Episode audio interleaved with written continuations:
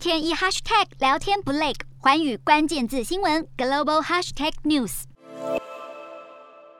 法国体育媒体团队报专访中国网球女将彭帅，这是彭帅自十一月二号微博贴文指控前中国国务院副总理张高丽性侵事件爆发后，首次接受国际独立媒体专访。然而，团队报珍贵的专访机会却引起舆论热议，不仅没有追根究底直指关键问题，通篇未提张高丽的名字。彭帅的回答也避重就轻，且重复官方论述。部分网友则在团队报报道下方留言，有人指团队报是中国政府。唯一容忍的西方媒体，也有人说团队报很丢脸，是中国宣传机器。不过团队报也喊冤，表示彭帅答应受访有三大条件：要用中文回答，题目他要先过目，以及专访报道不得加任何评论，所以也增加了专访难度。不过中国的人权争议一直以来都没有平息过，在北京冬奥期间更是被放大检视。四号北京冬奥开幕式中，来自新疆的二十岁越野滑雪选手与另一名中国运动员一起点燃奥运圣火，显示出中国试图摆脱人权争议。